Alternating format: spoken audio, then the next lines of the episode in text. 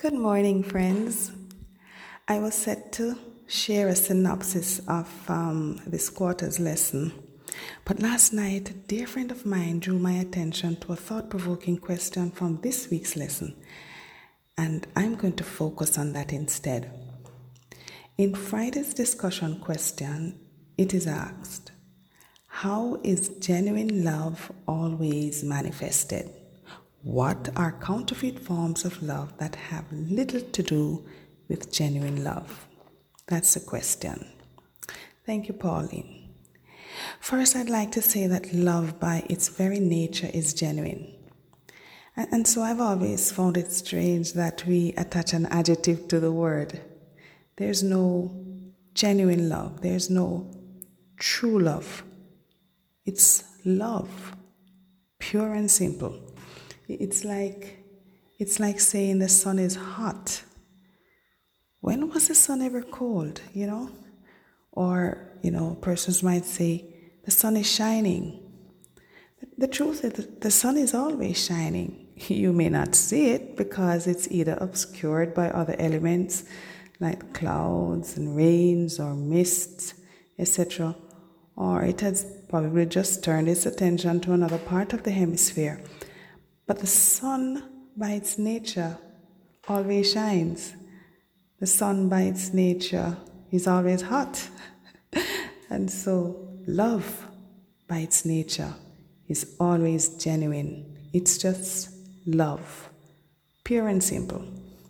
Secondly, I believe in our attempt to fully understand this emotion, um, this phenomenon, this force, you know, we attach all kinds of human behaviors which are sometimes born out of selfish motives. And then, when the outcome doesn't fit into that nice little mold we have created of what love should look like, we wind up being confused and, and disappointed. But I like how the writer puts it. He refers to these behaviors as counterfeit forms of love. Um, did you know that to spot counterfeit currency notes, extensive time is not given to studying them, you know? Absolutely not.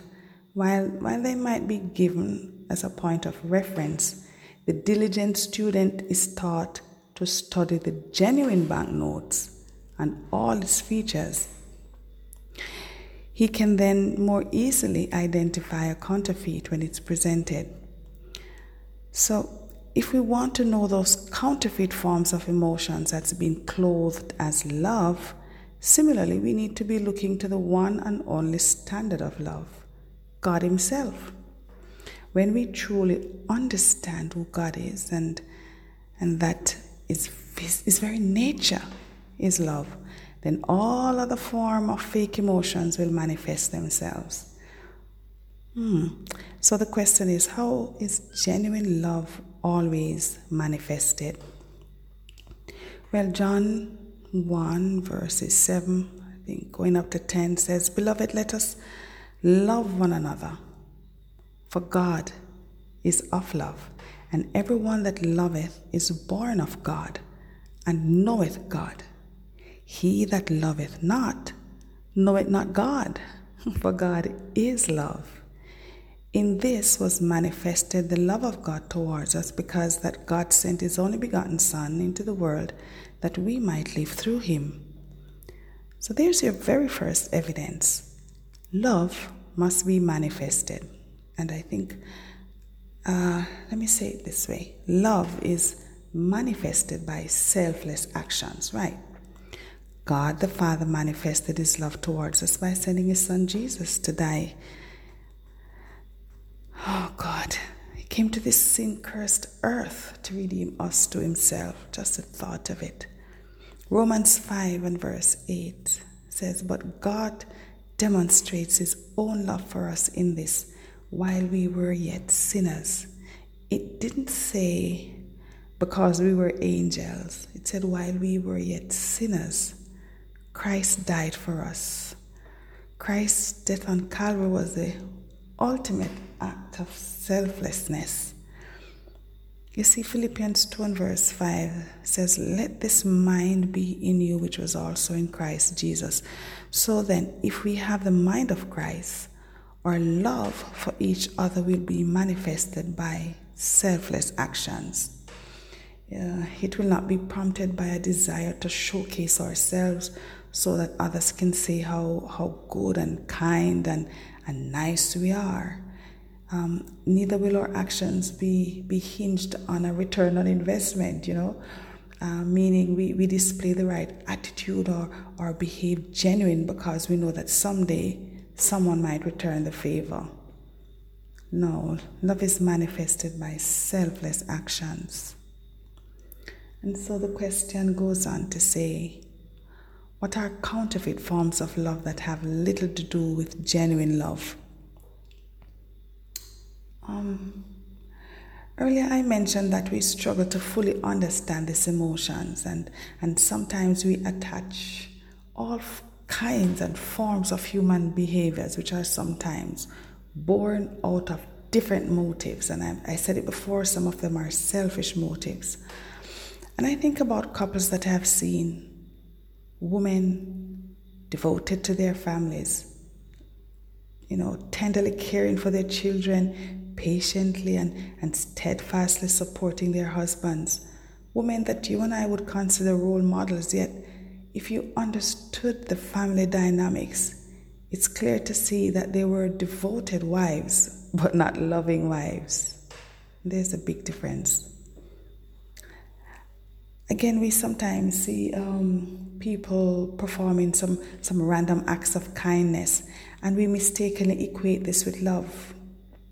We see people performing, you know, benevolent actions, and we equate this with love when, when benevolence is, is a, a very subjective disposition of the mind that results in the doing of some kind of good deed. It's not love.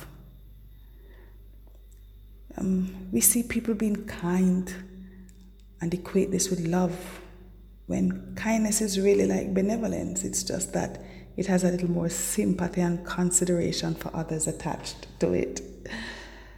Ah, oh boy. We see people donating to worthy causes and we mistakenly equate this with love when the persons are really just being philanthropic and, and charitable, giving of their time and, and money for the care of the poor and needy or destitute. Some persons are just disposed to doing good for others. It doesn't mean that they love them. You know, I observed a discourse last last year. You know, I was out and about with a group. Um, we had visited um, a nearby infirmary to take care of some persons that were less fortunate.